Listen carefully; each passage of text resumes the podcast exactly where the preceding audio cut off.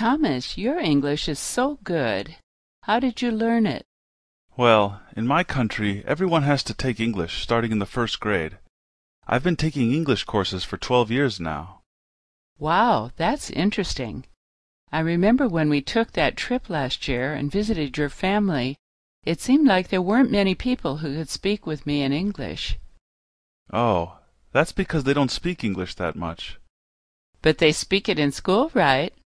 Maybe they just didn't like me, so they didn't want to talk to me. No, actually they liked you a lot. They told me they thought you were very nice. They are just shy. They're not used to talking with foreigners. I remember when I first came to the U.S., I was really nervous about speaking with people. I see.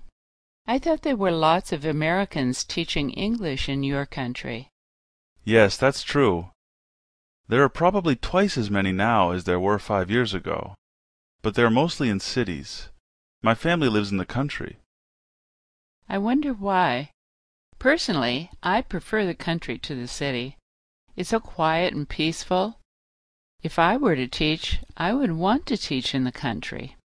Do you think you would want to teach some day? I know the schools around my town are looking for teachers, so if you want I can call them and get more information. No, I don't think so. I would need to stay there for a year, and I don't think I could take that much time off work. Well, if you change your mind, let me know. I think you would be a really great teacher.